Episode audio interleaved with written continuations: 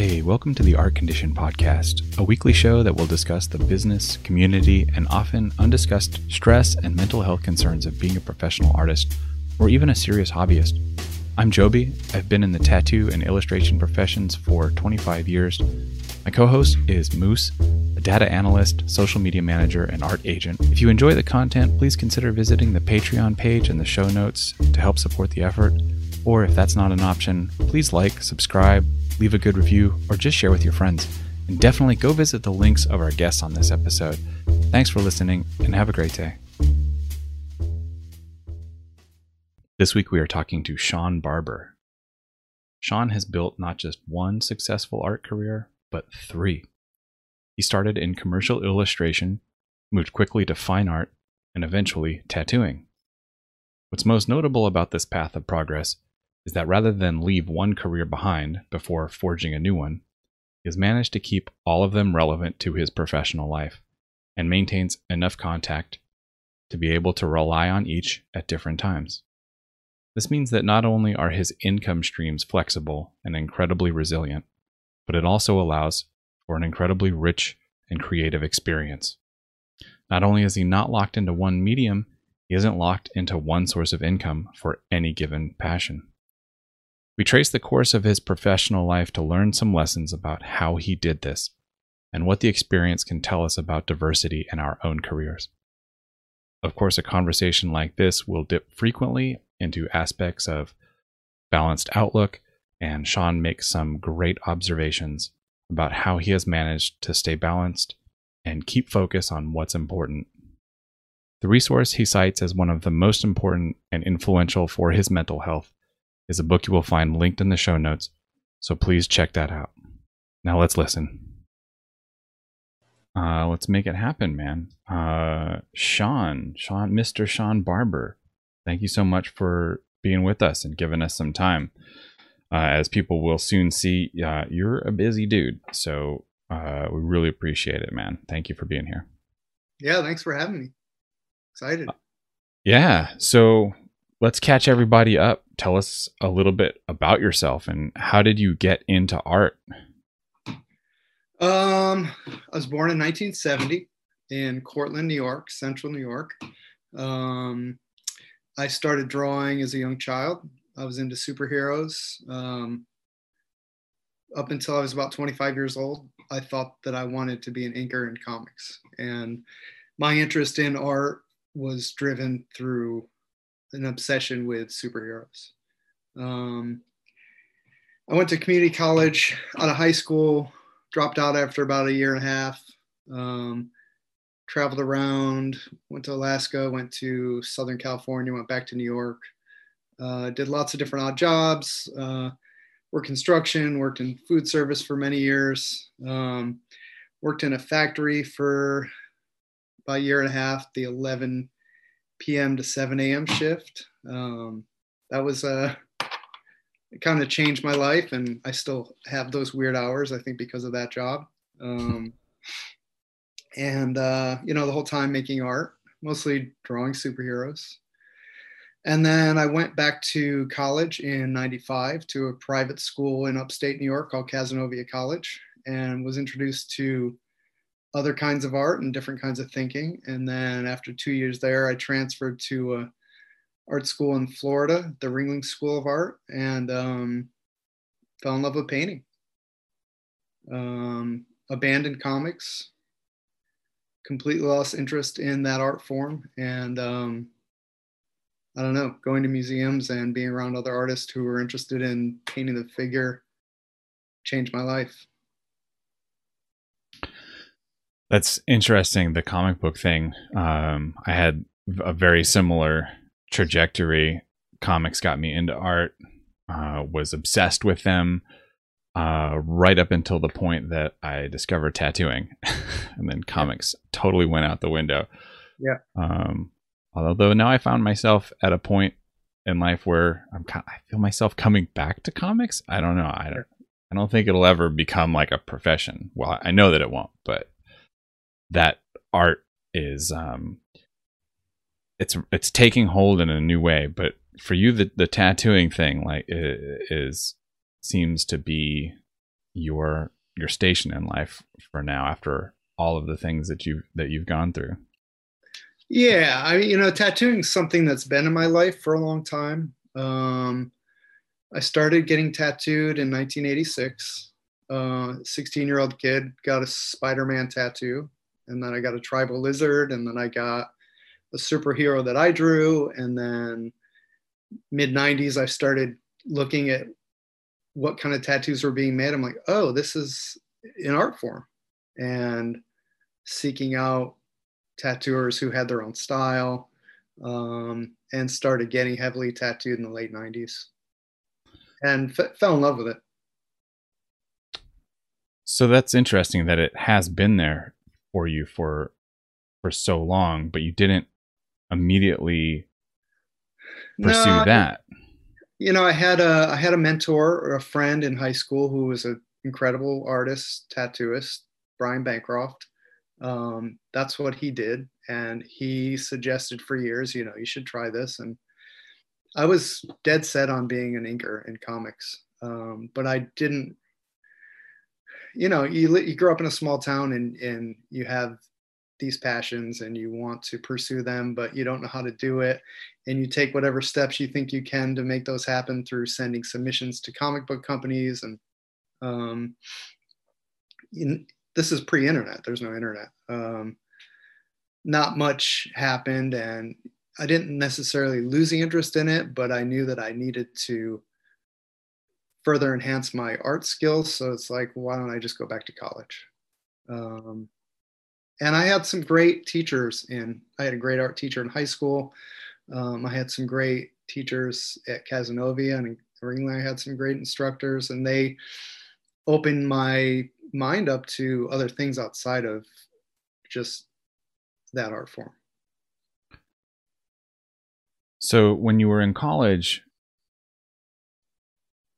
you um, going into that, you knew that like professional illustration, commercial illustration was what you wanted to do at the end point?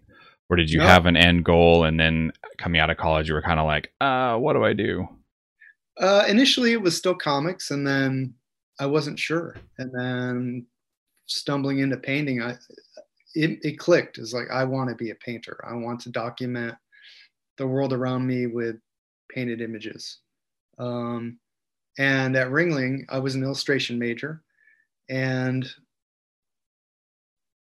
the focus of a lot of instructors and students was, well, how do you make a living? Because we all have to figure out how to pay off these student loans when we get out. Um, I can do, there's two paths really at that time that a lot of friends were doing, actually, three paths uh, editorial illustration, um, working in video games, or animation. Um, I don't play video games. I don't really, I like moving pictures, but they don't inspire me. They don't, I don't connect to them in that way. And um, I wanted to be a painter. So how do I continue to hone my craft as a painter? I guess I'm just going to choose editorial illustration. So, you know, senior year, you're supposed to make a thesis, a body of work. I made two body bodies of work, personal work and a portfolio of commercial illustrations, pieces that I thought would make sense to get work doing, if that makes sense. Mm-hmm. Uh, and I just chose, um, you know, musician portraits and stuff like that. Something easy, lighthearted. Um, I could practice painting people, um, and I thought that it was a a relative path to take. So I don't really know too much about um, editorial illustrations. Would you mind uh, giving a quick intro to those? Because of all the art sure. fields, that's something I know the least about. Sure. I mean, it's mostly artwork for magazines. Um, at the time, you know, as an illustrator on in print, you know, and they were saying print's dead. The work that you could get would be through magazines, newspapers, billboards, advertising, um, storyboarding for commercials, you know, those kind of things. Um, doing an illustration for a story with an article, doing book covers, interior illustrations for kids' books, things like that. Uh, and I've done pretty much all of that as an illustrator. When I think of commercial illustration or editorial illustration, um, nowadays anyway, like I, I see in my mind like very um, like graphic, you know, like very simple shapes, ge- lots of geometric designs. Uh, like graphic design seems to be like a heavy influence on that now. When you yeah. were doing it, was that also the case, or, or um, secondary to that, like how far away from like the style that you loved, as far as painting was concerned, was the type of work that you had to do for you know the editorial illustration work? Uh, I mean, it was a range of all different styles at the time. I don't know what's happening now, but I, I, I, I looked a little bit last night, and I think it's about the same.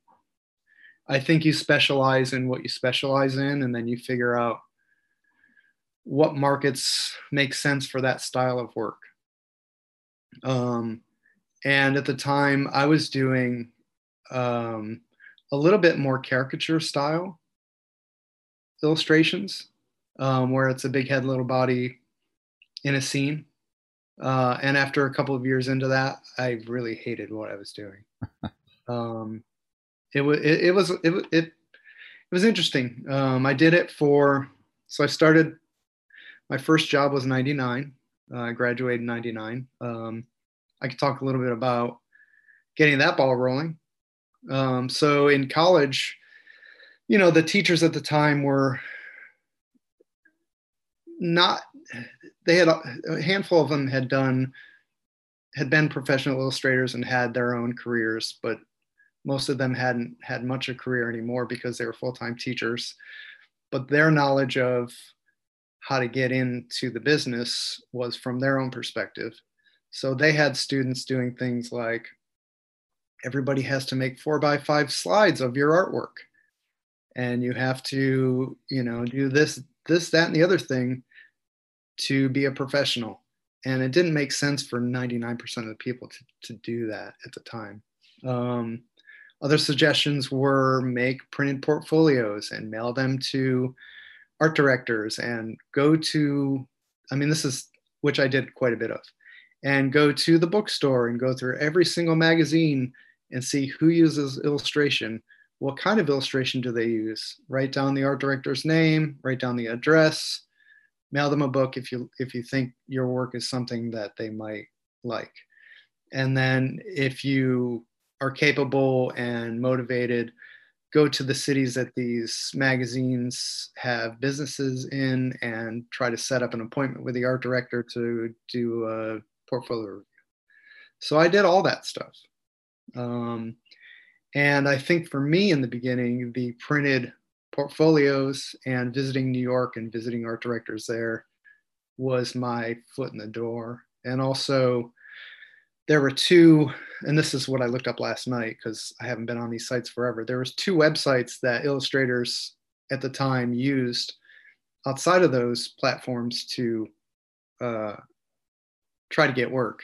Uh, one is a website called the Alternative Pick, um, altpick.com, and that was a website that it still is that has photographers illustrators graphic designers so it's just an online portfolio and the other website is called the ispot t-h-e-i-s-p-o-t dot com um, and that just has illustrators but those sites are a pay for portfolio that you pay x number of dollars a month or a year and you can upload as many images and art directors went to those sites to hire illustrators um, and they're I didn't know it, but they're still around. Um, and it's a resource. And it's uh, how do I get into this? Well, this is one way to try to make it happen. Um, for me, it was a mix of that, but really going and meeting people in person and spending the money to, not that I had the money, but you know, spending the money on a credit card to try to pursue this career that I knew would help me make some kind of living. You said this was late 90s, early Yep. 2000? Yep. And there were like at that point there were all, there were already websites in place that were Yeah. 'cause I- yeah. yeah. I- yeah, my Well, dem- I looked it up. The alternative pick is uh, mid 90s. The iSpot, I think, was 1996. Interesting. I, I have this, I don't know, my recollection of like when the internet happened is so fuzzy. Like, even though, you know, more- 90s. yeah, even though like, you know, more than, I don't know, half my life was spent like without the internet because it's become Yeah. such a dominant force. And now it's hard to remember like what was happening, like what were people doing Sure, sure, sure, sure. bef- like before the internet. And I, I don't know, I would have guessed that you were doing all of this um like without the internet. So it's it's kind of cool to hear that that was uh early resource and it's still around like now Yeah, currently they're you both- can Both those websites are still around and they look pretty affordable to buy a portfolio on there. is it just for like uh commercial illustration, editorial illustration or would it be relevant to you know people that wanted to do like books or All of it. all of it? Oh, okay. Yeah.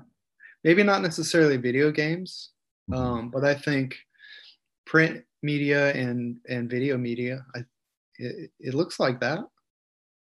Um, there's also, and I, I pulled out some of these resources. There's um, there's a convention for illustrators called Icon, and that's been around since the late 90s, early 2000s.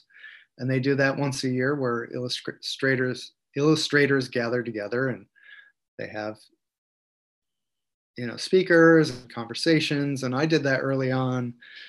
Man i think 2000 i did it and i met some amazing artists who at the time were doing you know we're all on this path of uh, am i going to pursue commercial illustration? Am i going to be a painter? Um, i met david casson there at icon i met james jean there. Um, there were uh, like a lot of young artists trying to figure out how, how, how do you make a living? You mentioned Um, Oh, go ahead. i'm going to grab also at the time i don't know if you can see this.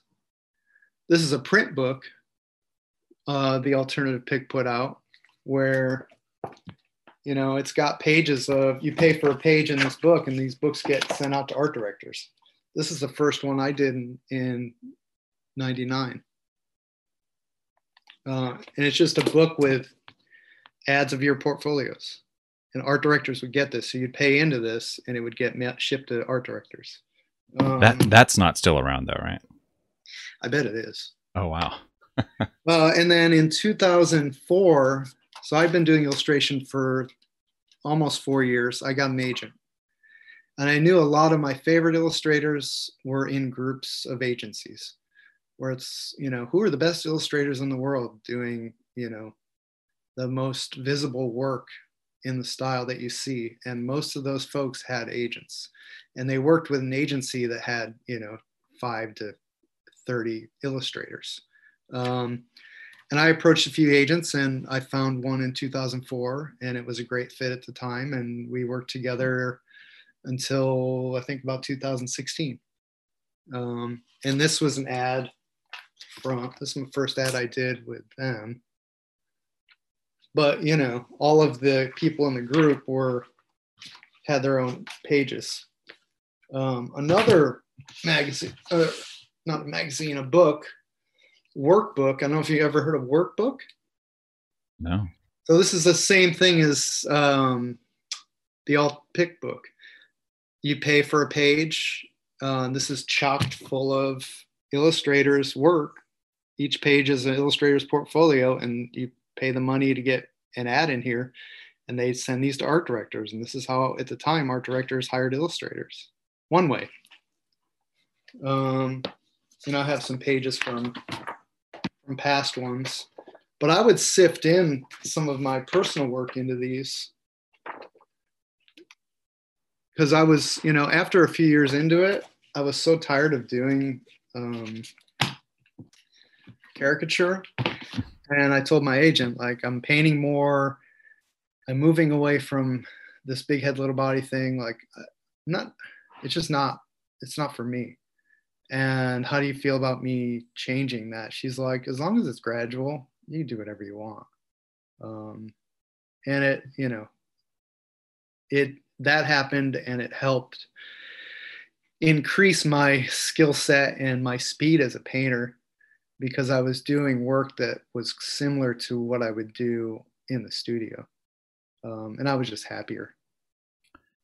I want to get back to that and that sort of like paralleling and then transitioning, but I'm really curious about this working with an agent idea. Yeah. Um, it's something that in sort of like our circles comes up, but n- nobody really uses it in the same way that you know I'm aware of it being used in like more commercial fields and stuff. Um, but you you said that you thought that it would be a good idea to get an agent. Like, what was it that made you realize that? Like, what was happening in your career where you're like, okay, this would be a good move, and also when you found one that was a quote good fit, what made them a good fit for you? Um, I would I was doing more newspaper and magazine editorial work. Um, the work I was getting was good, but it wasn't. I wanted bigger projects, and I wanted. Uh, I didn't know what was possible. So how do I get other options in work as an illustrator when I'm only getting what I'm getting? If that makes sense. So I thought by joining an agency, she would bring different clients to the table or more clients would see my work because I'm part of an agency. Um, I thought it was a good fit because she didn't have anybody in the group who did what I what I was doing at the time. You know, and I think with every agency, when you look at a group of illustrators in a collective, you want to be part of a group that's, in my opinion, um, eclectic, but everybody's great at what they do, and and that was the case with Magnet Reps, um, who was my agent at the time. And does that answer the question? Yeah, yeah, it does. Certainly the first part. Um, but you said specifically that the person that you ended up working with was a good fit. Was yeah. there something in particular about them as opposed to the range of other agents that you could have worked with? Or was it just that particular agency had um, agents that were good for you? It was, uh, I mean, the owner of, of the agency, Crystal Faccioni, she was great human and I enjoyed the conversation and um, I don't know, it, it just made sense. Oh, okay, I see. So it was more like a interpersonal fit rather than like a yeah. business. Like, oh, they can find me the biz kind of business that I want. A little bit of both, but okay. you don't know until you start working with an agent. You don't know what's going to yeah. happen. Yeah, yeah. Um, um, so, I mean, obviously, people still use agents now. Do you have a sense, though, like how the role has changed in an era where the internet has become so dominant and social media is so much more a part of the the puzzle um, is it still like a valuable resource or? I, I would assume so. I mean i know mm-hmm. some folks that are friends that still do. A large part of their careers are commercial illustration and they still have agents so i'm assuming that it's still a good idea. Um, I think for me, the strength of having an agent is, at least in the agent that I worked with, is they are going to try to get the most amount of money for you with, with the contract that protects you the most. And as an illustrator starting out, you might not know any of those things. Um, how do you know what the value of a job is for a newspaper compared to Rolling Stone, compared to the TED conference, which I've done work for all of those things. You know, um, an agent will help you and guide you and facilitate the best, hopefully, you know, the best financial outcome in those situations and give you help help give you reasonable deadlines and you know they're they're a go, a go between to make it so you're spending your time doing the art for the publication and they're spending their time dealing with the paperwork. But when it came to the uh, bottom line um, did you make more money after you had hired an agent or was their cut so, so substantial that it ended up equaling out? I made more money because i was much busier. Um, I think, and I might be wrong, but I believe my agent's cut at the time was 30%, which is a lot of money. Yeah, that's you know, as a tattooer, we, we know we know what percentages are and giving them to the businesses we work for. Um, you know, if you work with a gallery, most galleries take 50%, which I've been doing since 2001, you know, and it is what it is. You know, you you, you have somebody that's helping you with your business. There, you have to pay them for their efforts, and their efforts hopefully get you to a place that you want to be, and both parties succeed. I imagine you were finding uh, higher paying work as well. Like if yeah. they're going to take 30%, then obviously they want to find you work that is you know going to make you money and them money as well. Yeah and i and i i would assume that maybe and i could be wrong the agent was also fishing for work. And they're like well you're not busy right now. Let me contact some of these people and see if i can get you some work.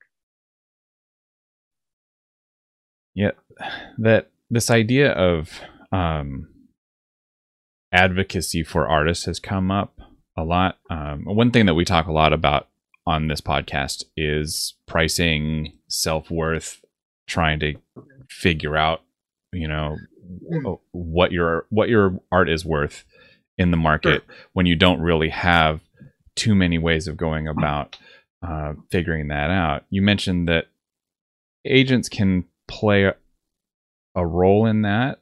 Um, there, there's a resource for illustrators yeah. I don't know if you've heard of the Graphic Artists Guild Handbook to Pricing and Ethical Guidelines. That's the Bible for a commercial artist. Um, it gives you every two years they update it, and it gives you um, pricing for any market you can think of: print media, uh, digital media. Um, it's got contracts in there. It's got model release forms. It has copyright law information. Um, that book any artist who's trying to do anything commercially, you should buy that book because it'll give you more answers than you have questions. The feedback I've gotten from artists with that book is they don't believe the prices are real, that anyone is actually paying that amount of money for the, uh, I guess they're being used to being lowball so they when they see the book saying that you paid five thousand dollars for this uh, cover or something like that, they, they're thinking, I only get a thousand for that. Well, I mean, the pricing in that book it shows different prices for different um, clients. So, say it's a cover for a magazine. If it's a cover for a regional magazine as opposed to Time magazine, this, the pricing for that cover is going to be significantly different. So it depends on the client you're working with. Um, they have different budgets. Uh, another aspect of that that I was thinking of um, was this idea of unions. You know, there's there's places in the art world where unions exist, uh, more in the sort of commercial zones of like animation and stuff like that. Mm-hmm. Um, to my knowledge, there isn't anything like that for the illustration field. Oh, the graphic um, artist guild. That's that's that, that is so a, that is it. Okay. Yeah. And there's also, you know, there's the Society of Illustrators in New York. Um, that's a, a building where illustrators congregate, but it's a resource to go and meet folks and ask questions and and get insight and um, there's events there there's also that illustration conference i mean that's where you're going to engage in being part of a community. I think everything is community. If you're not part of a community, you're not doing yourself a disservice, but you're you could be doing more if you're not happy and you don't have the kind of work you want. You have to spend the money to make the money.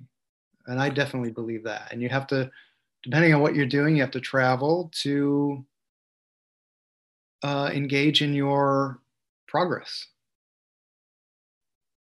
Absolutely. Yeah. Um, unquestion, uh, undoubtedly, unquestionably, the idea of community um, is a must have. That's uh, that's another thing that we always uh, push for and talk about here as well. Um, but aside from a sense of community or you know a network of peers, do those organizations also play a role of like buffer between, um, you know, potential clients and illustrators to make sure that illustrators are being fairly compensated and that they're being. Don't you don't know has fair compensation. I, I, would, I, would, assume that the Graphic Artists Guild is a part of that, and I would assume that the agencies that have been around a long time that are um, that have some of the more successful and wider used illustrators are a part of that conversation. Has fair compensation ever been a battle for you? Um, At times, sure. Um, I I I'm a producer. I like to be productive. Um, I make a lot of I make a lot of pictures. Um, I, I have a I have a list. I've made 600, 16 no 1,676 paintings in 24 years. Um, so I make work. That's a lot. And sometimes I do it for free. Sometimes I do it for a lot of money. Sometimes I make gifts for friends. Sometimes I uh, get 100%, you know, value of something outside of a gallery. It's it's a range of all those things. I think it's, you know, you you once you have your kind of pricing structure pricing structure as a fine artist, you start there and then as you continue to sell work and sell out things and you can raise your prices. Um, for me my prices have been as a fine artist they've been the same for about 15 years. Um, and i'm cool with that you know? I make a decent living um, can't complain. That's interesting that they've they've been the same. I I don't know why the idea of inflation is is eh, it's a hang up for me in that like there's no there's no adjustment for inflation. well, you know, I've worked with all different kinds of galleries and I was re- I had a, two specific galleries that I showed with for exclusively for a long time. One of them in San Francisco, one of them in New York the one in San Francisco uh, closed down years ago. That gallery director ended up taking advantage of tons of painters and artists and stealing money from them, and uh, that was not a good situation. And then another gallery in New York um, slowly shifted their focus to more abstraction, uh, and then I think two years ago they closed down. Um, you know i think for us as fine artists like it's about making work. And every day it's really about that. And you know we all want venues to show our work in but for me it's about making stuff. And what i'm making is work that's reflective of a community i'm a part of. And um, there's no end to the kind of pictures i can make within the context of this community. So I don't really need anybody from the outside world. I just need to engage in my community and make work and things will fucking work out. You know? I mean, I'm I've I've forged that path and that path's been good enough to me and you know um, i pay my bills on time as much as i can and i mean i'm not wealthy i don't own a home um, but i'm happy you live in you live in southern california right? Owning a home there is a little bit tougher. Yeah yeah yeah. And i could you know i could focus on saving money more and just ma- being a money making machine but i'm not driven by that. And to a fault you know it's i don't necessarily have some things that i might want but i'd rather spend my time painting. And a lot of what i paint i don't make money doing I spend hundreds and hundreds and thousands of hours on pieces where sometimes I don't make any money and it's okay because I'll spend 20 hours on something else and make some good money. You know, and I've taught since um, the late 90s and I've, you know, I've been tattooing now for 15 years and I mean, we'll, I know we'll get into that. Tattooing has kind of helped balance everything out. You know, the problem for me as an illustrator um, and and the, the advice that I would give to any working artist is, uh, you know, most commercial jobs, you do a job, you don't get paid for 30, 60, 90 days after you do a job. And if you're bank, you know, you're waiting for paying your rent for 90 days, like that's a hard way to live. Um, in doing so, you know, I didn't save money for taxes for so many years. And it put it put the pressure on me you know like as a working artist you we you know whether you work with cash or not there's a point when you have to deal with taxes um, because you can't hide from it. And it's always going to be there until you're dead.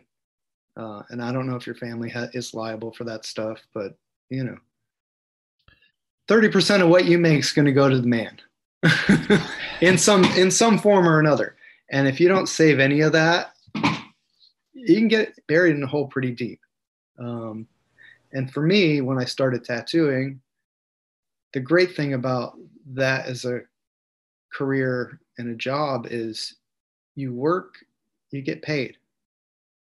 There's no waiting.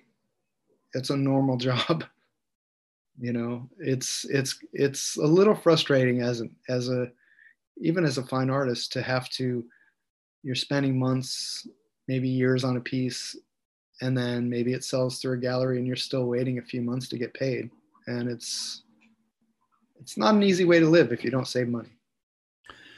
One piece of advice i heard a while back was to open a second bank account and then deposit 30% of any income into that bank account and assume it's gone forever. Yeah and then Yep. if you end up with extra left over uh, after tax season, then great, you have extra money for tax season next year. yeah that's a great great mindset to have Yeah, I we definitely will talk about the the tattooing in a bit. I but I also want to get a sense of like where the overlaps are cuz you you've had like so many things and I would like to get kind of like a overhead picture of like what was the overlap for commercial illustration, fine art and then tattooing? Like how did those things the big picture of how those things all overlapped as far as was there a time when you were like just doing fine art as your main focus or ha- have they always overlapped in some degree they're still overlapping okay Yeah. um, if I was busy putting a show together, I would turn commercial work away. And I, I think, you know, down down the road with the agency, I was turning more work away than I should have because I was pursuing painting more and more. And I was so, you know, until 2007, I was doing great as a painter. Then the market crashed and it slowed down. Um, and I, I'm doing fine, but um, around you know late or mid 2000s i was turning down more commercial work because i wanted you know i i fell fell into a subject matter with painting that i couldn't i can't stop doing and um you know hey i want to make a living but i want to paint what i want to paint um but I, you know, I still take on commercial work, and I'm happy happy to get it. Um, it's nice to have a balance. I don't mind the chaos of spinning plates. Um, I like breaking up the monotony of doing the same thing. Um, you know, I've had physical issues over the years, um, which have been real, um, but I've also been fortunate to have a close friend who is a strength trainer, physical therapist, and he's made it so I can use my limbs. Mhm. So, like uh, hand and wrist pain issues. and wrist shoulder, yeah. uh, That brings up a point of uh, our friend Art of Blake. He recently had to file for workman, workman compensation because uh, his hand no longer basically functions to the point where he's in extreme pain when he tries to work. So, uh, I guess it's just a point to call out that uh, take care of yourself, don't press too hard, and uh, take plenty of breaks and uh, stretch. Yeah. yeah, Yeah. stop overworking yourself too. That's I think something that It's so much fun. it's, I, I, I, I'm guilty as well, man. Yeah, it's it's uh it, it it's a slippery slope and one to it's easy to slide onto. Um, it's it's none, best nonetheless, we have to say we have to point it out. Um, you said kind of 2001 was when you were getting gallery representation. Is that right? Yep. Well, what was your access points into that? What was your process like for starting to find that? Uh, at the time, um, I was looking at, you know, low lowbrow pop surrealism, but also Art in America, um, but mainly Juxtapoz magazine, um, and seeing galleries uh, from that perspective, um, and seeing who who which artists showed at which galleries and and where artists started and where they are now and um, considering approaching some of those venues to try to get into group shows and then hopefully you know solo shows multiple person shows all that. Um, i approached it that way. Um, same thing as commercial illustration. Uh, i pulled one out. At the time um, my ex-wife and i made took book bookmaking classes. Um, so we would make like this is a book, little book I made, or she and I made, where it's it's a little portfolio of paintings, and we would send these handmade books to the galleries that I want to show with, um, and I think it made an impact. Um, spending money to make money, making a something a little nicer than an Itoya plastic book with prints in it. Um, that has some you know hand embellishment to it and shows that you're serious about your craft. Um, i started there and i approached a few galleries and it started with group shows and then eventually solo shows you one of the things that uh, struck me about you when I first met you um, was how down to earth you are. Um,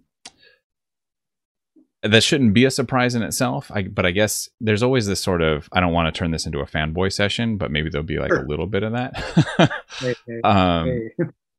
you know when you when you meet somebody that you like kind of looked up to or you know respected there's a kind of this expectation a little bit you know that like uh, you don't know how it's going to go really sure you know, I- and i and i remember you know uh, one of the first times that we ran into each other and you were asking me questions you're like you're talking to me you know? And i'm like oh this dude is really cool. Now comparing that to the gallery world which has this sort of reputation of being kind of snooty and standoffish and uh i guess m- what i gather from you is that there are places where maybe that's like not such a problem or have you had to navigate that in some way? Um, I think it's it's, and these are the wrong words to use, but I think it's throwing it against the wall until it sticks. Mhm. I th- I think it's being persistent. Um, yeah, there's lots of galleries I've approached that I got no response from, but I I think you know at the time that I really was pursuing fine art, I actively I moved to San Francisco. Like I want to be part of this art scene. I you know Juxtapoz this based out of that part of the world. Um, a lot of the artists whose work I like live and show in that city. I need to move there. And that was, that's how it started for me. You know, it's taking a chance on your dreams and, and pursuing them and being diligent and not beating yourself up over the fact that they, it doesn't happen immediately. You know, I think it's really rare when it happens out of the gates you know? And when it does hopefully you stick to it you know? And hopefully you're doing something special and there's a reason why um you know you made that kind of impact.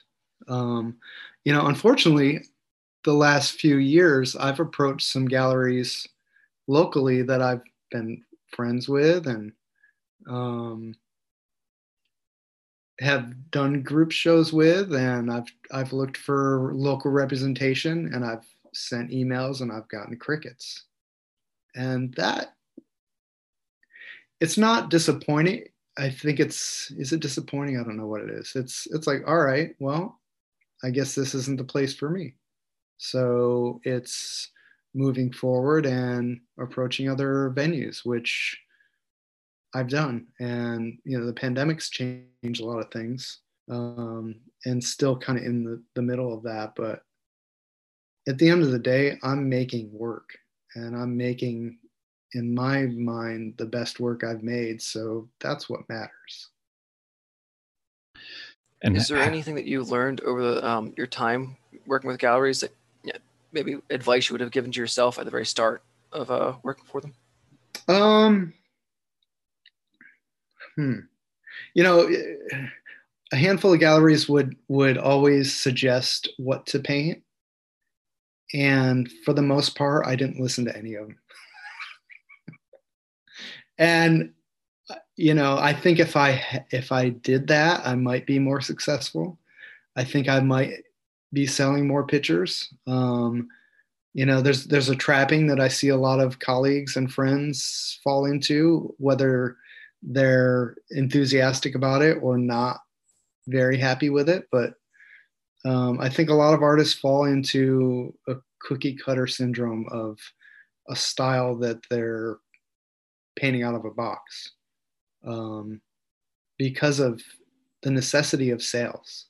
And I have this mortgage, I have this family, I have to make X number of dollars a month. So I have to maintain working this way.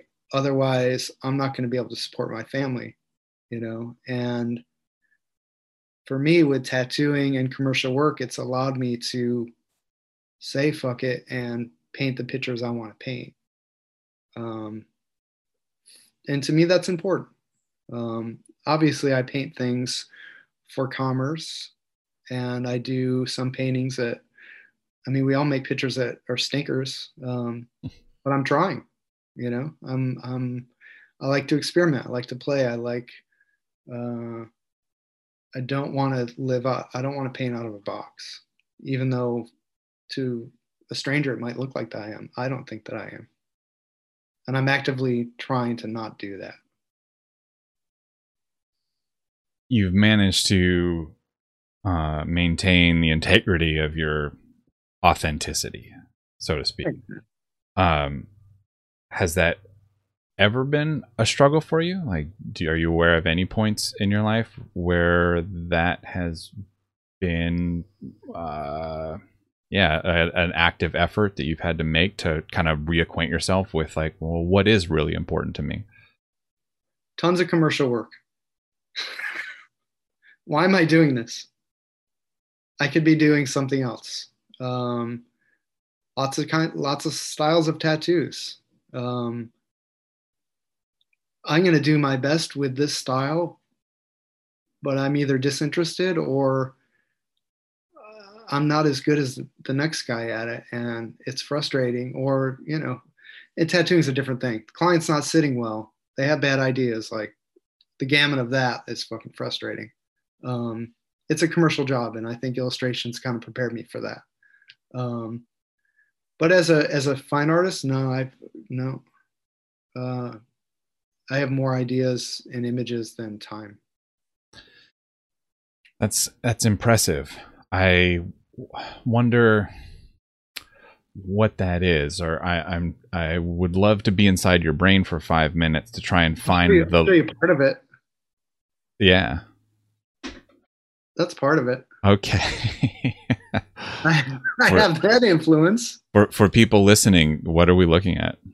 Uh, we're looking at hundreds of art books. And so I have a, I have an, a, a, a pretty massive art library, and I look at that more than I look at Instagram for inspiration. Um, and I, you know, I have a broad range of tastes and interest in. I'm mostly looking at painting, a little bit of photography, but I'm mostly looking at painting, and we're all influenced, um, and I'm oh, totally fine with that and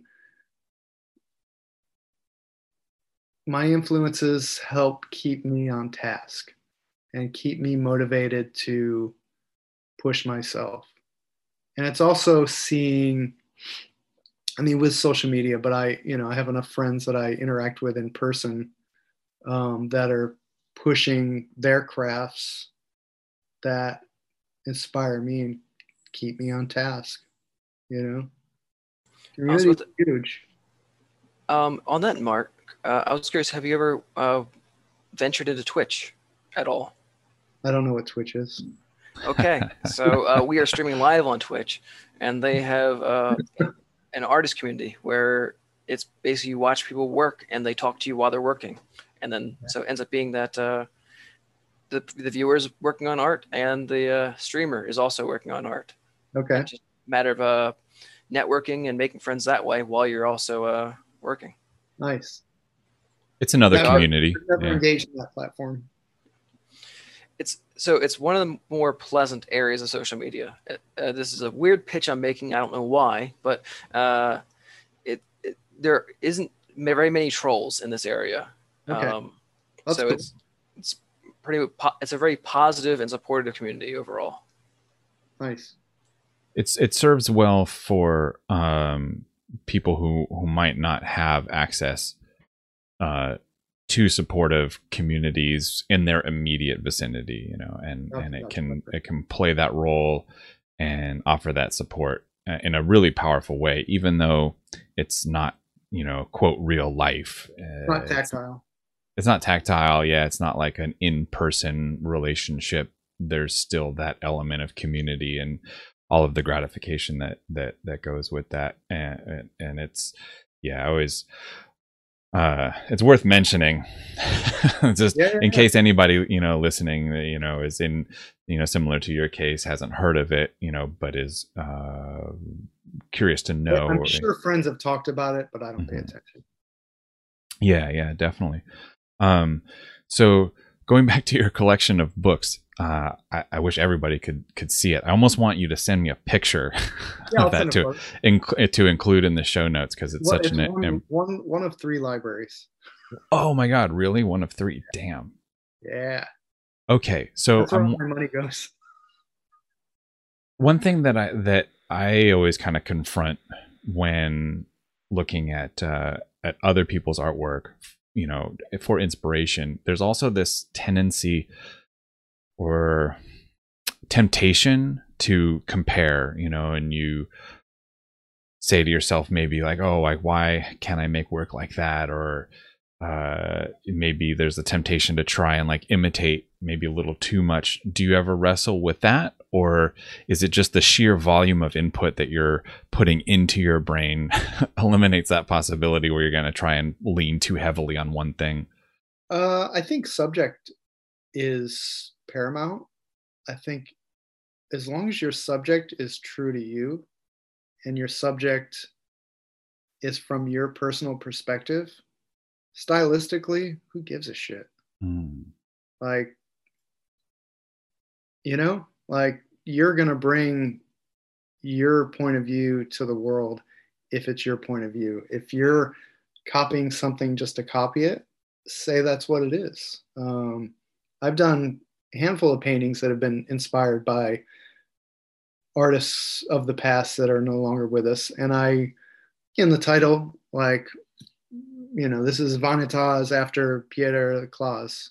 Like, it's an obvious homage to that artist. If you look at their painting and my painting, you can see a similar composition, but the elements are related to tattooing, Mm. as an example. Um, I think it's subject. I think most artists struggle with point of view, and that's what makes your work your unique in yours. It's like, what do you have to say? What it's what you have, and how you do it. I mean, if it's super crude or hyper real, like that's on you. Has the tattoo community and tattooing uh, has that always been a source of inspiration for you? Um, not until mid 2000. Um, yeah, it didn't happen until honestly, I so I was in Florida, and I did some paintings of friends and myself. You know, uh, kind of loose, brushy paintings of tattooed limbs and torsos. And at that time, I was I had went to New York and seen the work of Jenny Saville in person.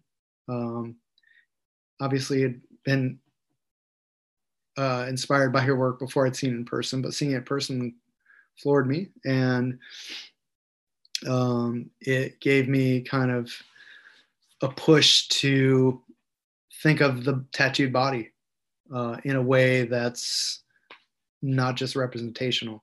Um, so it started there. And then I visited San Francisco with the idea of moving there and went into some specific tattoo shops and photographed a couple of tattooers who I didn't know were strangers, and they were awesome uh, and welcoming, and made some paintings of them. And then I moved there, and I had a studio above the gallery that I worked with, and I shared a studio with Henry Lewis. And he, you know, he was really the, you know, Henry, uh, you know, his work ethic and you know his um, broad range of skill set and his unique perspective on the world. Um, That's the way to put it. yeah, I mean, he's he's a fucking animal. Like he can, he can do anything. He's a phenomenal artist um, who's unafraid to do. And having that as a studio mate, you know, a through the studio, tons of artists would go through. So I met all different kinds of tattooers, illustrators, painters, you name it. Um, so there was a huge sense of community. But sharing a studio with him, painting tattooed individuals, he's like, "Why aren't you tattooing?" Um, at the time, he was working at Everlasting with Mike Davis, and he asked Mike, "Would you apprentice this guy?" And it started there. So him asking you, "Why aren't you tattooing?" Your response was, "Uh, what?" well, I, you know, I was teaching. I taught at CCA at the time. I was teaching at the Academy of Art. I was still doing commercial illustration. I was painting. So I had a few jobs, uh, and I was married in a relationship that was falling apart. Um, I want to add tattooing to this, you know. I Oh, was yeah. getting tattooed, but it's I was 35 years old when I started. I'm 50 now. Um, to, to to jump into a new career and to know the quality of what's happening in a city that's a tattoo mecca, and you want to dip your toes into this. Sure, I'm a uh, I have certain skills as a painter who who draws things, but I don't really know anything about tattooing. Um, it was super intimidating. you know, and I quit teaching. I weaned away commercial work and slowly, slowly dedicated more time to tattooing. But I was also traveling, lots of tattoo conventions, lots of painting workshops. Like it was a it was a mind fuck for a while, man. Like tr- doing tattoos that I knew weren't what they could be, and trying to maintain a, a life and keep it all together was not easy. So was the transition like between you know Henry bringing it up as as a possibility and you actually starting an apprenticeship? Was that a pretty tight gap, or was there some lag? Was there It some was pretty, time lag? Pretty quick, yeah, it was pretty quick.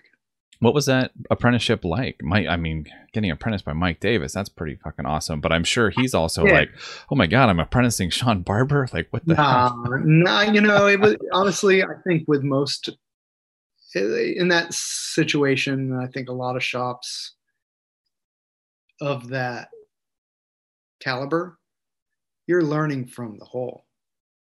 And everybody there wanted to help me. You know, uh, Mike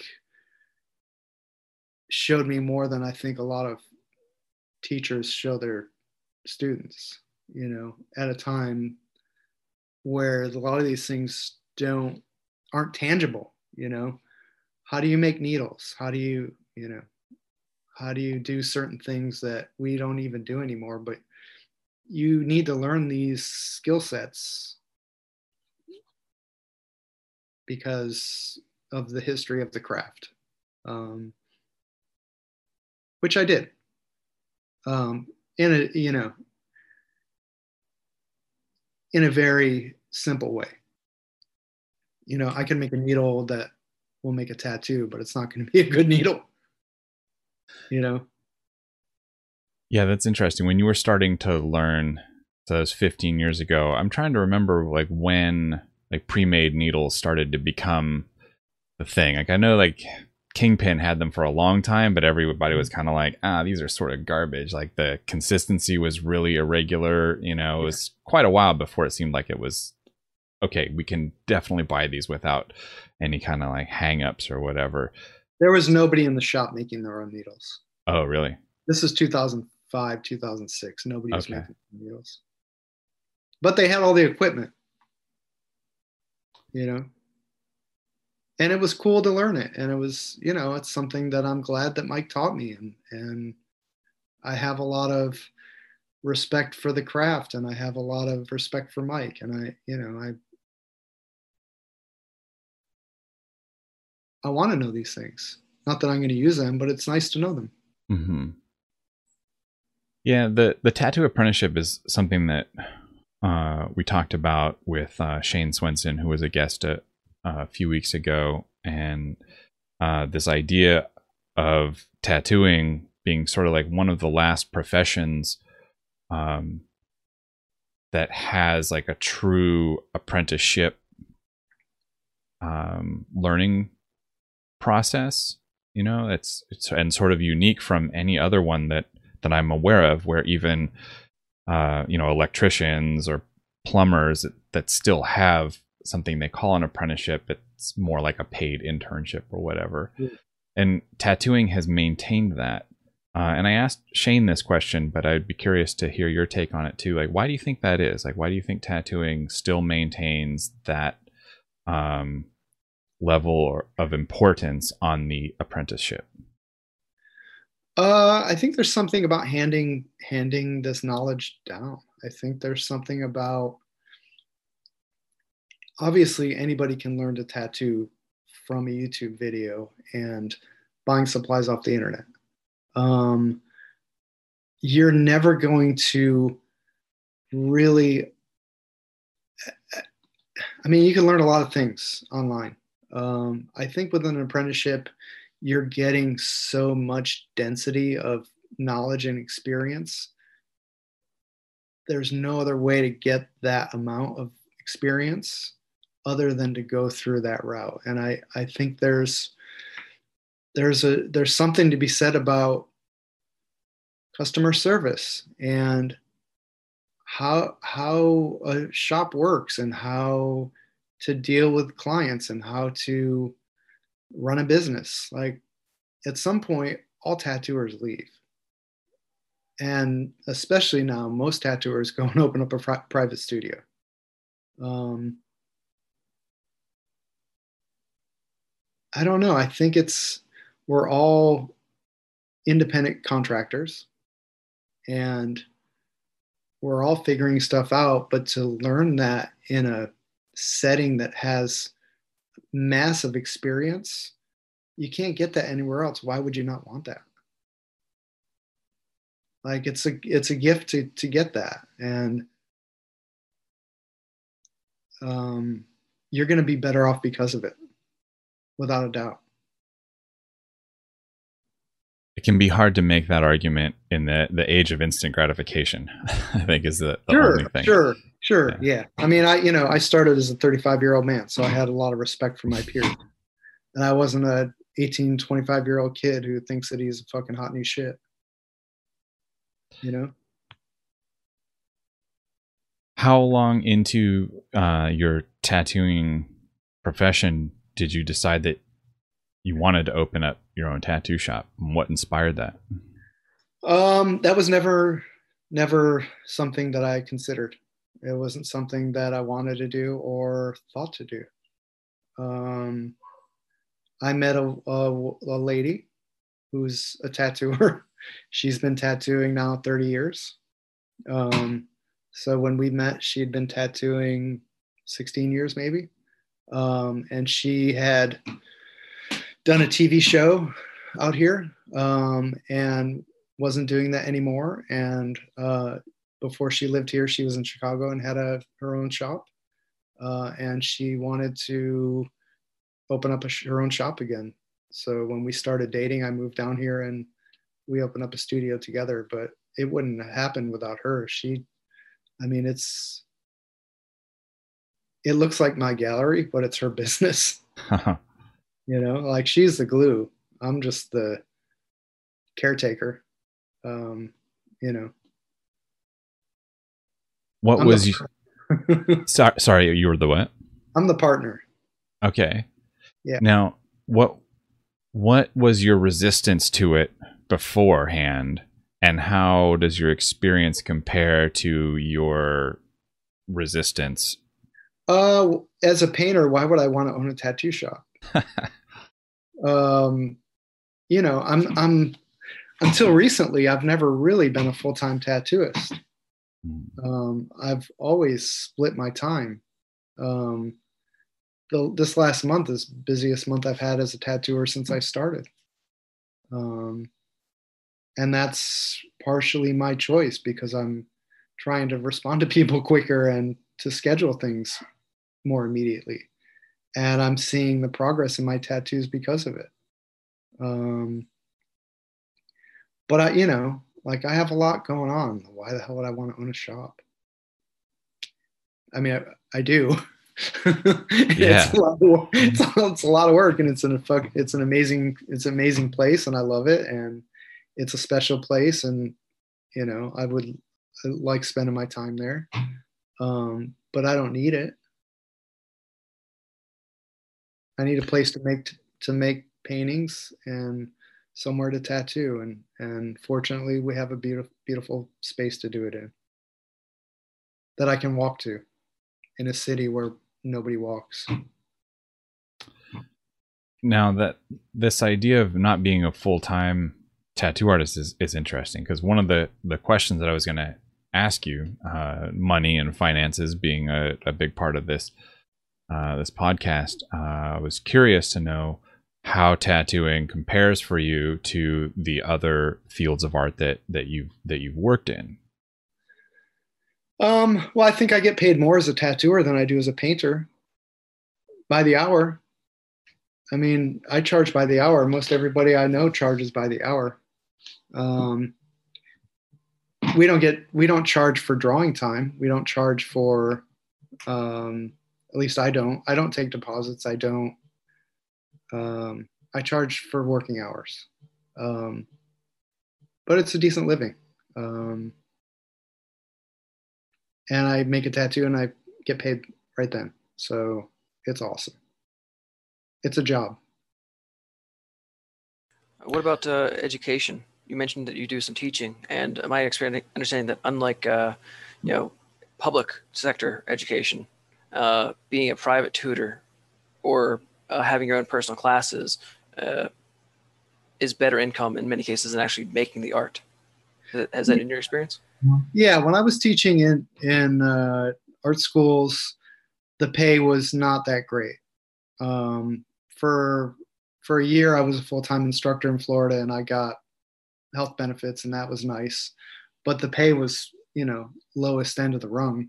Um, and as a private instructor, I make more money, but I'm also not doing that often. Most of my teaching now is workshops on the road at tattoo conventions or tattoo shops or you know i mean it has, hasn't happened in a while but things like uh, Massive Black's ConceptArt.org workshops those kind of things um, and sometimes some private teaching but um, what's great about teaching is it's because it's not a full-time gig and it's something that i do infrequently it's a nice break and it's nice to share this information with folks. Um, when we have guest artist visits sometimes we'll do you know i'll do a painting demo and we'll all kind of paint the same thing like that's always fun. I mean i'm not charging people for that but uh, it's still practicing the act of sharing information and i enjoy doing that. Um, i feel like i can help anybody break their fears of making a picture they can be happy with um, you know, I have a lot, lot to offer, and and I'm good at watching, listening, and um, giving feedback, especially if you need it. If you don't need it, I might not say anything. that's that's an interesting way to put it. What you just said, you, you are pretty sure that you can break people's fear of making something. How did you put it? That's nice to look at, or that they're happy with. That they're happy with. Yeah. Is that because I think I think um, I think if you don't have much practice as an oil painter, painter in general, but you've drawn a bit, there's a fear. A lot of tattooers too. There's a fear of, well, I don't want this to look like shit because I have a a standard, and I I don't believe I can meet that standard because this is foreign to me. Um, but most art is drawing. Most you know two-dimensional art is is it's just drawing skills and i think at least what i'm showing it's painting but you're drawing with paint and um, it's just talking it through and showing examples and physically working on somebody's picture with them and telling them and showing them the what and the why uh, and helping them break through uncertainties through that process um, it works. So is it like it's like an equal mix of um, mental game with like actual technical ability? Sure. Yeah, yeah, for sure. Interesting. I wouldn't yeah. say that. What's that? I didn't say that though. Okay. um yeah, because don't, don't tell anybody no, your secret is is safe. We'll edit this part out, I promise. uh, that and most tattoo artists, uh, whether they start out as one or not, I think invariably become perfectionists, and so that sure, sure. that idea of not wanting it to look like shit um, can yeah. weigh really heavy. It's it's definitely something that I confront with uh, traditional art.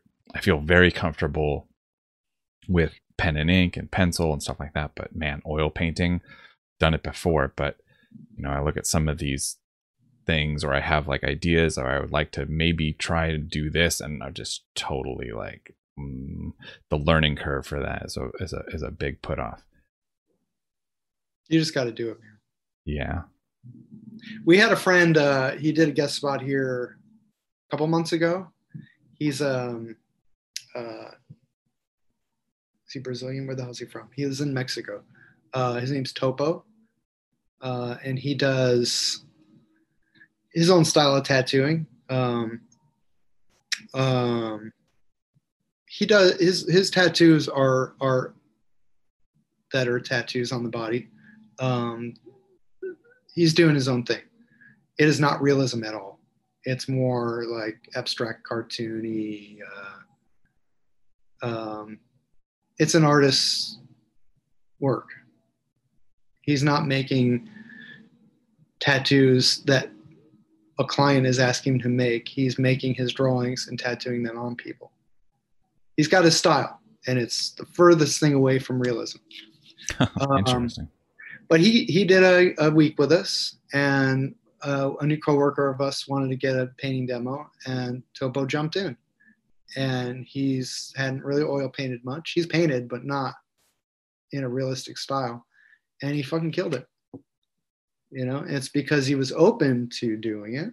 I think that's part of it. It's it's not poo pooing your your abilities and and and being fearful of what you don't know. It's just being like, all right, let's try it. And he had that attitude and he fucking crushed it, you know?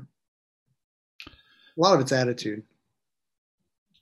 All right, man. You convinced me. I'm coming. You can do it. I'm coming down, dude. I, I have technology. put. Uh, I want you to. I want you Yeah, to prove it visit. to me. Can visit. Yeah. do it, man. Um. Well, the thing going back to tattooing full time is it this idea, you know, that you. I kind of get the. Correct me if I'm wrong. I but I get the sense that you you consider yourself a painter that Yes. does these other things. Correct. Yeah, and so then that's what kind of keeps you from doing the the, the tattooing uh, full time. But there's a there's a paycheck there. Now, um, you you said that you still do like commission work, or you still do commercial illustration as well, Yeah. like if the gig Um, comes your way. Yep, I do. Oh.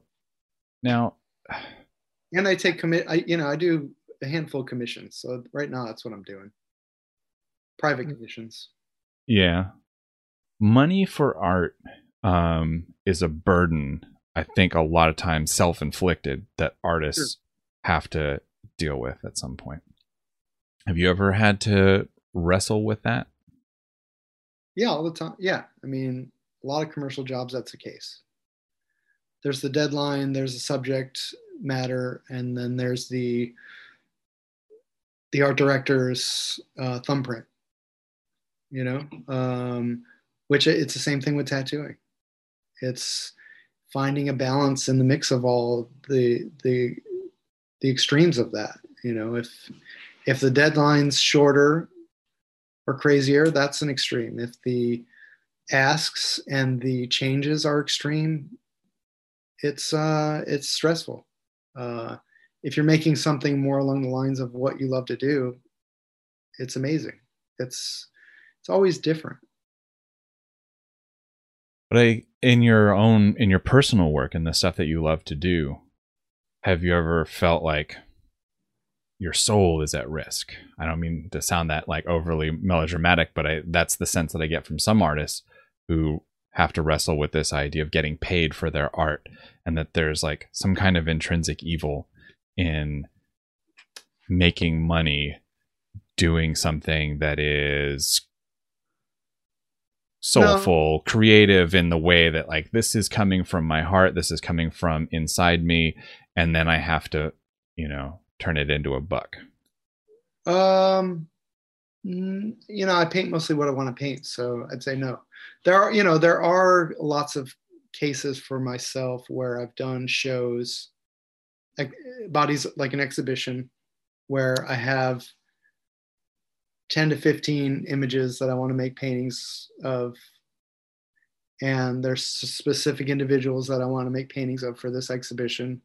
And the reference I have of them is garbage but it's more important that I do a painting of this individual to be part of this body of work for the cohesive cohesiveness of this like thing. And it it happens nearly every exhibition where there's one or two paintings that aren't what I want them to be, but I have to put them in the show because it's about the subject matter.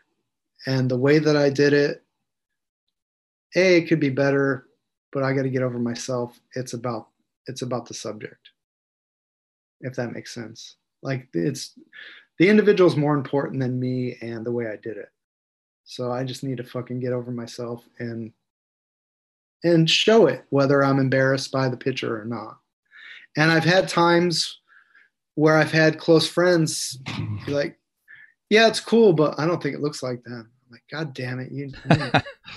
yeah, you know, I'm not gonna uh, um, try to defend myself or apologize for it. It's just what it is, and next time I'll do a better job. I hope.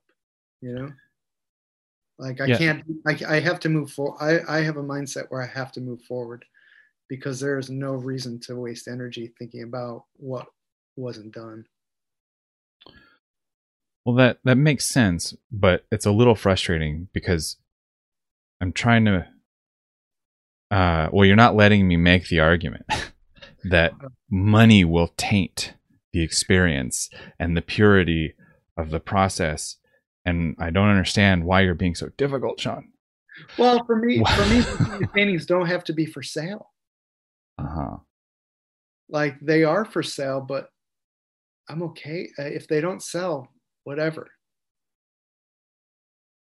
It's not what I'm driven by when I make any of these pictures. I'm not making paintings for commerce at all. I'm making paintings for commerce when somebody hires me to do a family portrait. I'm making paintings for commerce when somebody hires me for a commercial job. I'm making tattoos for commerce when somebody hires me to do anything other than do whatever the hell you want.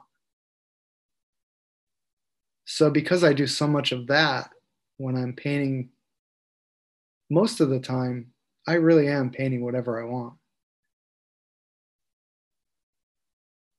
So, it's not sucking my soul, it's feeding my soul.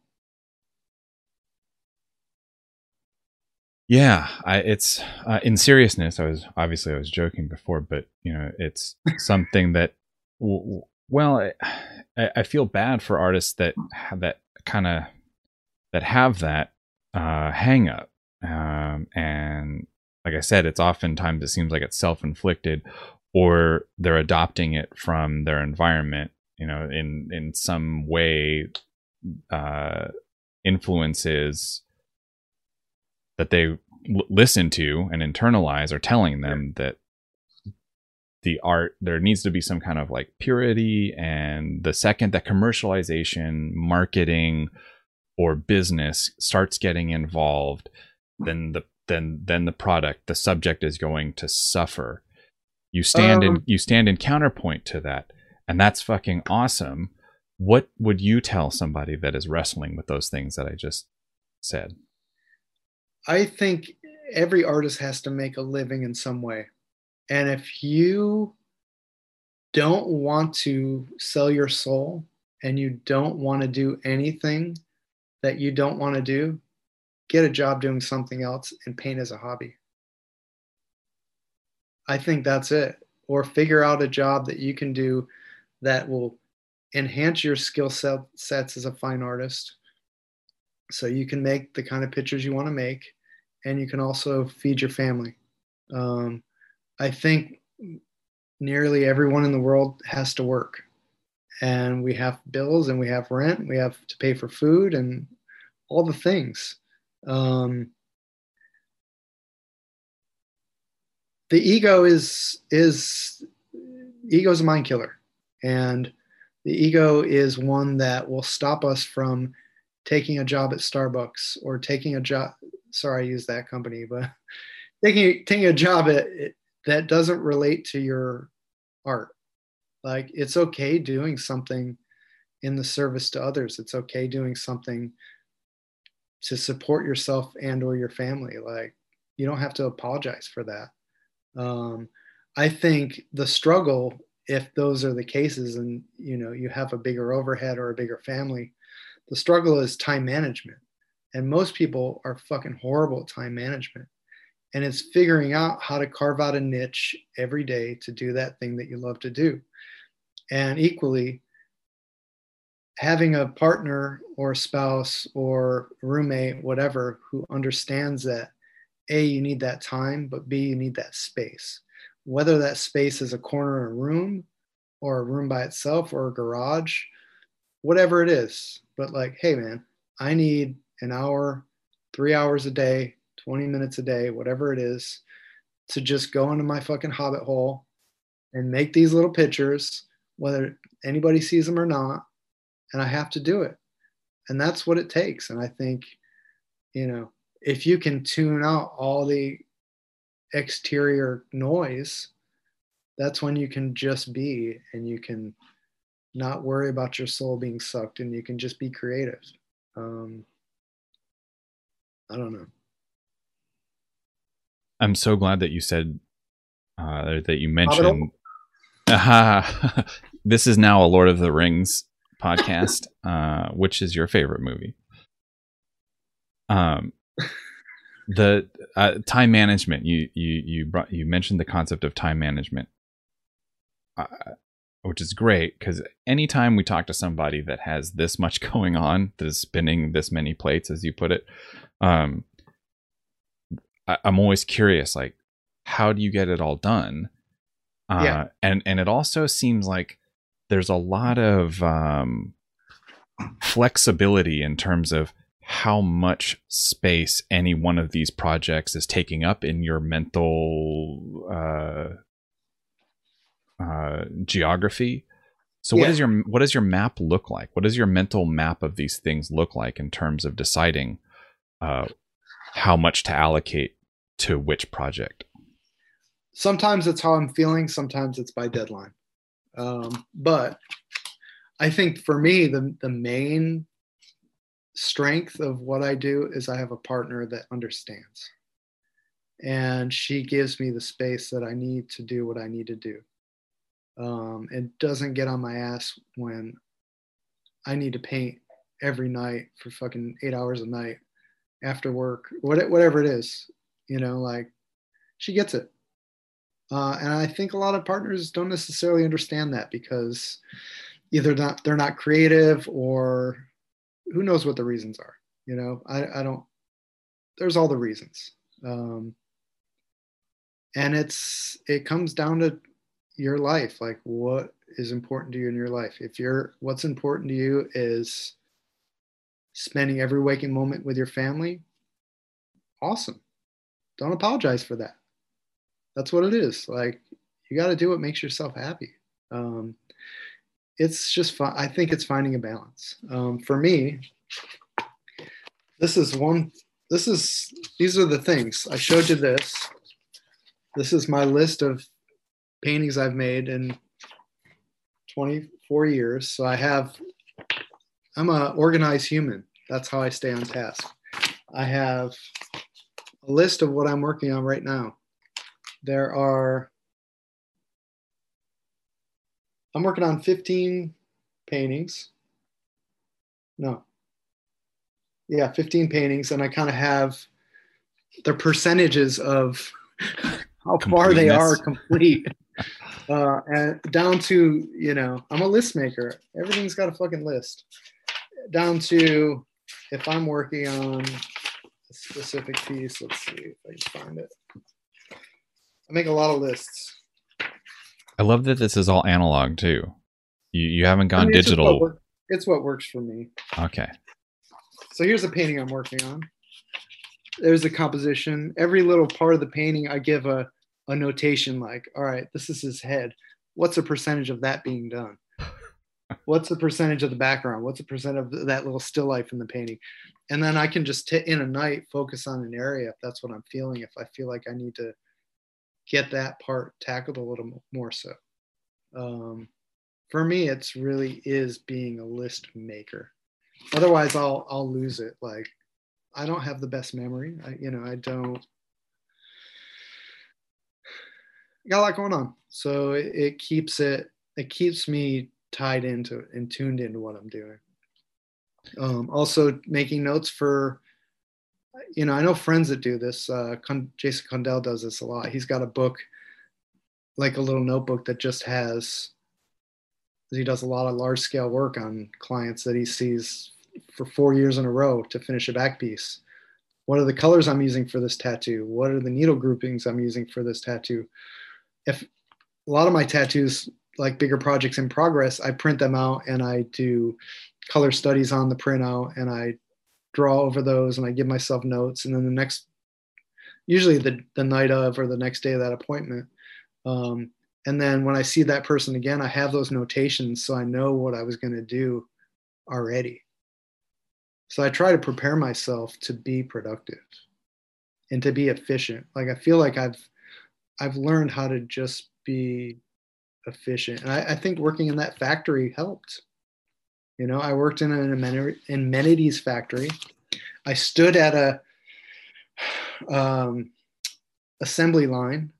We they manufactured uh, perfume, uh, lotion, shampoo, uh, little packets that you would get in like magazines and hotels, tubes and shit like that. You stand at assembly line, count these things, squeeze them, make sure there's no, you know, nothing wrong with them, put them in a box for eight hours a day. I did that for a year and then moved to a machine operator. But uh, that monotony of doing the same thing over and over and over again and trying to figure out how to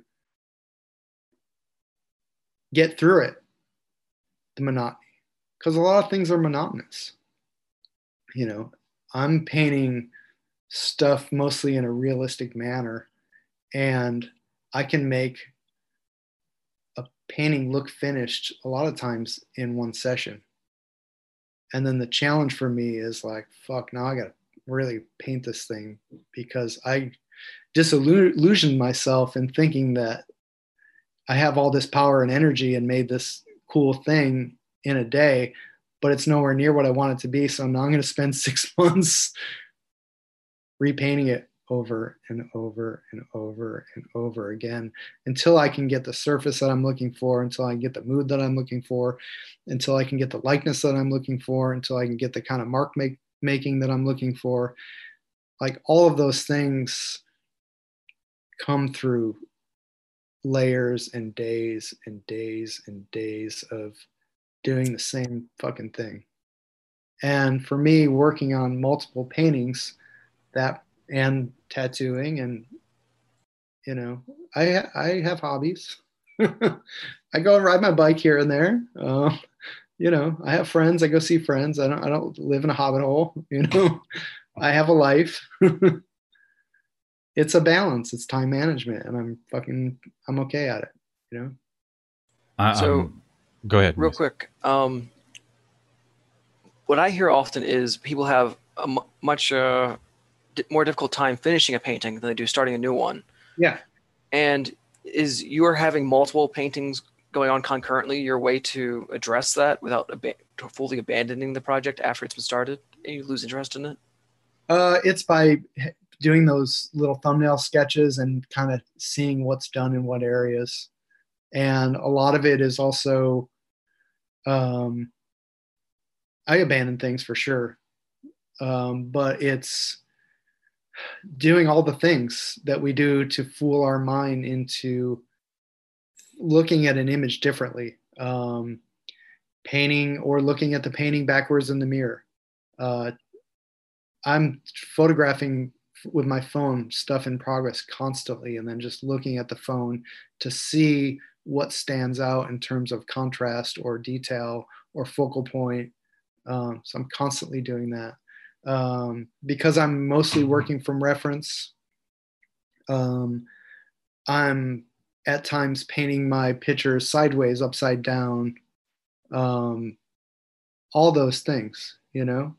Um, taking chances and using mediums that don't dry immediately and covering an area that's totally rendered just to see how it looks. Like taking those chances and and experimenting knowing that at the end of the day i might wash this whole thing off but at least i tried it. Um i you know my personality is to play so i'm trying to play and i'm trying to not only get it done, but like learn something and and I don't know. Every picture is different. That wasn't an exaggeration when you said like six months to work or rework and play around with a with a painting. Sometimes three years. Oh, okay. Yeah, I'm working on a piece at the shop right now that's uh, like 10 foot by six foot, uh, and it's two and a half years in the in the mix. But actual working time is probably two or three hundred hours. Uh, all of the uh, are all of the artists that I know that are trying to finish digital paintings in like six hours are going to feel personally attacked by that. I just want you to know that you just made a lot of people feel real bad. That's uh, it's that's it's it's awesome that there's that much dedication to it and that you have that patience. Um, I most of the circles that I'm in, people are trying to finish paintings very quickly. Uh, Yeah. And if it's taking longer than six to twelve hours, well, that's a that's a really long. pa- You know, putting forty hours into something is like, wow, that's you really put some time into it. You're talking about two years. Um, when you spend two years on something, how do you know when it's done? When are you like, okay, this is they're okay, okay, Nothing's ever done. I think, I mean, it's been said before paintings are never finished, they're abandoned.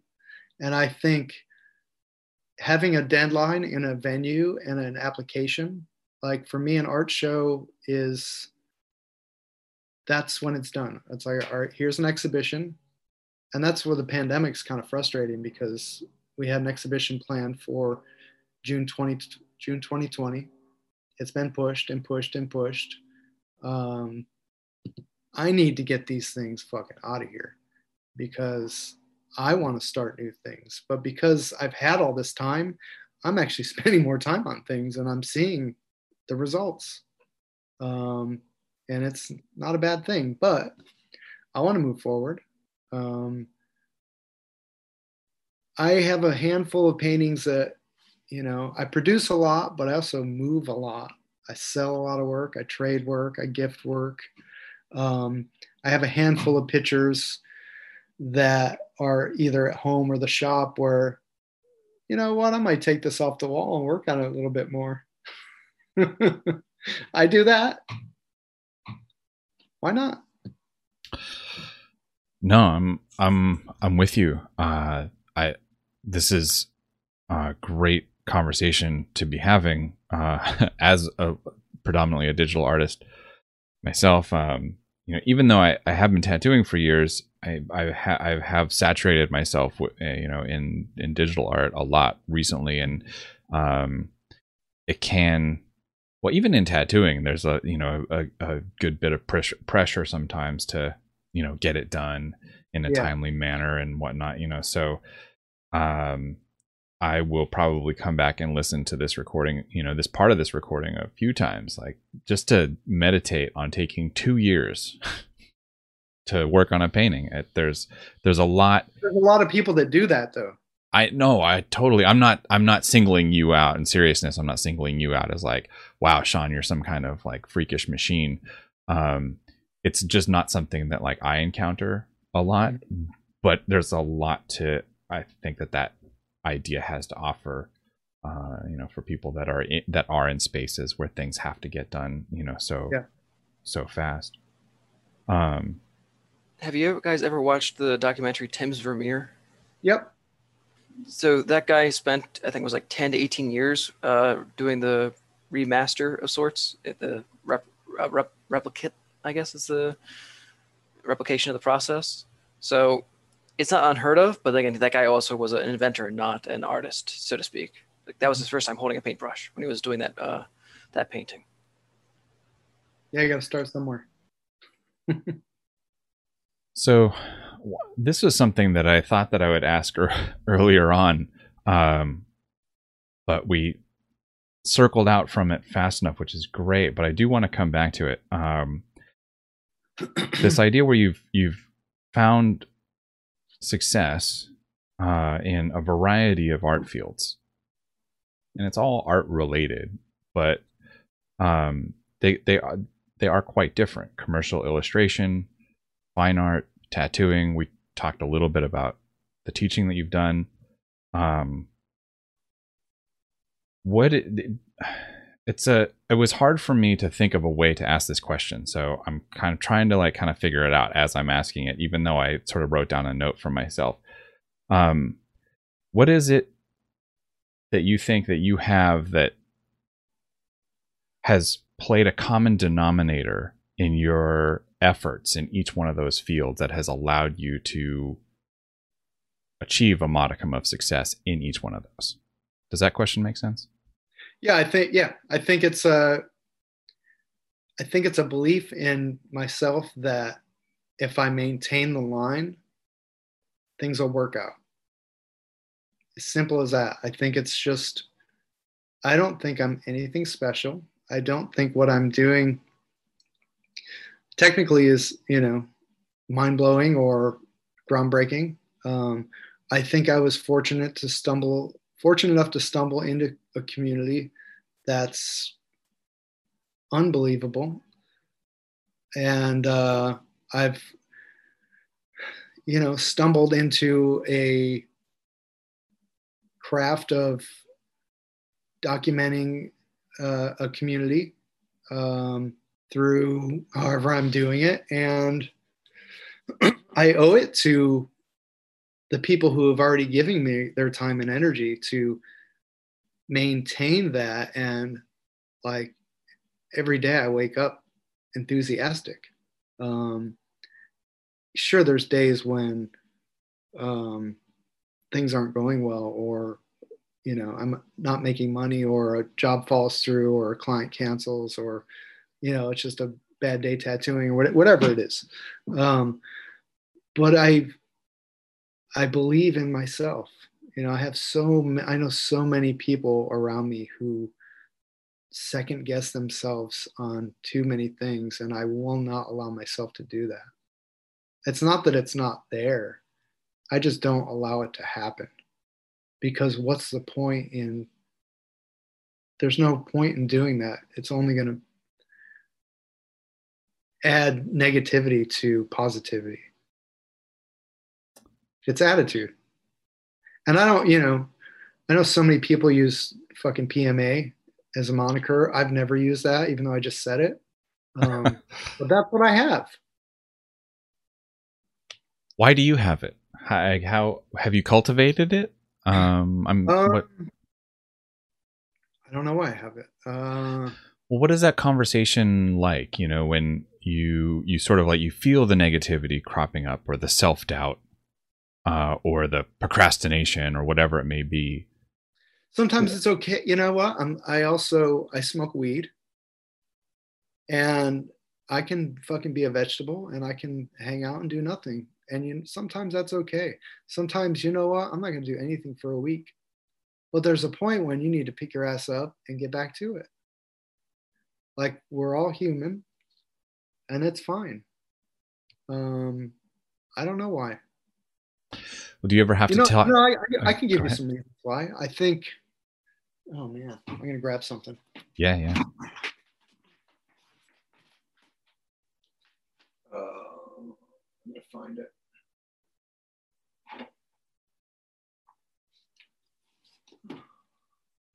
Sorry, I'm slowing it down. No, that's no worries, man. This I, I can always snip a little bit. Okay, I don't have the book up here. There's a there's a guru his name's Krishnamurti. He's got a book called The First and Last Freedom. And I worked at a bookstore in Southern California in shit. What year was this? 2000,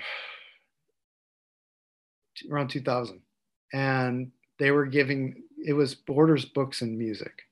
And I was in the Eastern religions section, which I knew nothing about. And I wasn't interested in it at all. Um, but I picked up this book, Krishnamurti's A First and Last Freedom, and it opened my mind up to questioning everything and believing nothing and knowing that there's no answers to anything, just more questions. And something about it just clicked with me and it it it changed my mindset. Um, this is this is the guy. Um, I this is def- a book. This is one of the books, but reading, reading and overreading his philosophy really expanded my my mind. It was huge. This is fascinating. So you can identify that as a specific moment in your life where you uh, found tools that were immediately yeah. applicable to combating yep. negative self-talk, self-doubt, all those things that we have to wrestle with as artists. Yep. Okay. And it's not a book; it's a philosophy book. Okay. All right. Well, that this that's definitely going in the show notes. I'm gonna download it from Audible cool. immediately it, after this podcast. At the, at the, at the time, I had to reread it and reread it and reread it to understand it because it's very repetitive. Hmm. From what I remember, I mean, I haven't read it much since, but at the time, it really, really influenced me. Um, you know, like a lot of individuals I know, I in my 20s, I did a lot of psychedelic drugs, um, which I haven't done in years, but that kind of opened my mind up to questioning things and and not believing things, um, but also being okay, being. I don't I don't I don't know if that's part of it. Um, I don't know.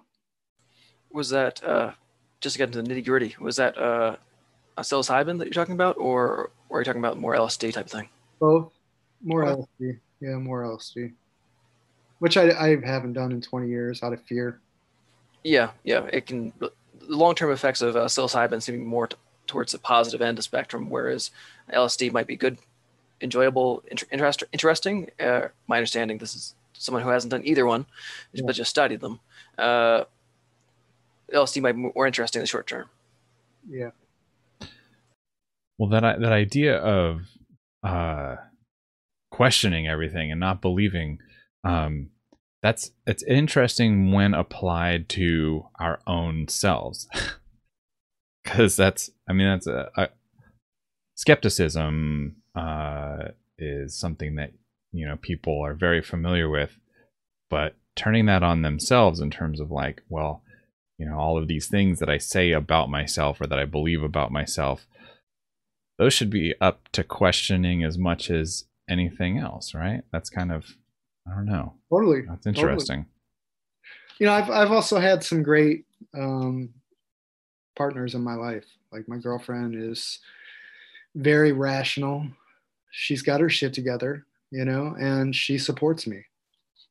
You know, I think that's paramount. Like I wouldn't I wouldn't I would be a little not now, but in my past I've been more reckless, you know, and just looser uh, in how I live my life. I've, you know, having a, a stable partner has helped me maintain the course, you know, and to have some kind of accountability for my actions. Um, for better for worse, you know. Yeah. It's all it's actually all been for the better, hasn't been for the worse. Well, that's a huge one, man. Uh, I'm gonna take a lot of time with that. Um, for for you though, I'm wondering, you know, all of the things that you've done up until now. Uh, is there something that you are looking forward to in the future? Something that you haven't done yet that you want to? Um, you know, I started uh, traveling more and spending time with tattooers in their own environments. Um, and I'm seeing significant evolution in the subject and context of the kind of pictures I can make. And the personal experience is so gratifying that I want to continue to do that. You know, I was on a slow path of, of you know, pushing that further and pandemic happened. And um, I'm starting to get back into it though. I went to, uh, uh, drove to San Francisco a couple months ago and drove up to Sonoma County and photographed Shotsie Gorman. Spent the hmm. day with him. That was cool. Um, so I'm starting a big piece on him. I'm it's hiding, but I'm more than halfway through that. Um, it's it's that it's traveling and getting to know artists in their environments and their families and their situations and it's just it's so much more fun and more interesting and gratifying well i look forward to seeing all of the new work that you're uh, going to be coming out with um, for people listening after the fact uh, where would you like people to go to find out more about you and the work that you're doing um, my website has everything. Um, www.sdbarber.com. Um, I post some, a little bit of in progress of what I'm working on on Instagram, which is Shawn D Barber. Um, and then our shop website, uh, I, I update it here and there with tattoos. It's memoirtattoo.com. Well, um, I only have uh, Moose. Do you have any follow up questions? Anything you haven't gotten to yet? Uh, we only have one more question. It's sort of our trademark final question. Um, outside of personal projects and work, what's one thing in the world that's happening right now that you're excited about? Um, I'm excited to see creative friends um, take the take the pandemic and thrive in spite of it. Um, I think we know so many creative folks who have put put their feet in the ground and have um, just really dug in and and and stayed authentic and and have helped support the communities around them. And and you know i think it's a great even though it seems like a fucking weird and horrible time i think it's a great time to see how people deal with chaos. And um, that's inspiring. That's awesome man. Um, Shawn thank you so much for hey, your time this has been uh, a really great conversation man uh, thank you appreciate it so much uh, would love to chat with you again sometime in the future if you were up to it i feel like there's a lot that we barely scratched the surface on we could dig into more Anytime. Right on, man. Well, cool. Well, I'm going to wave goodbye to you for the sake of the recording. Ciao.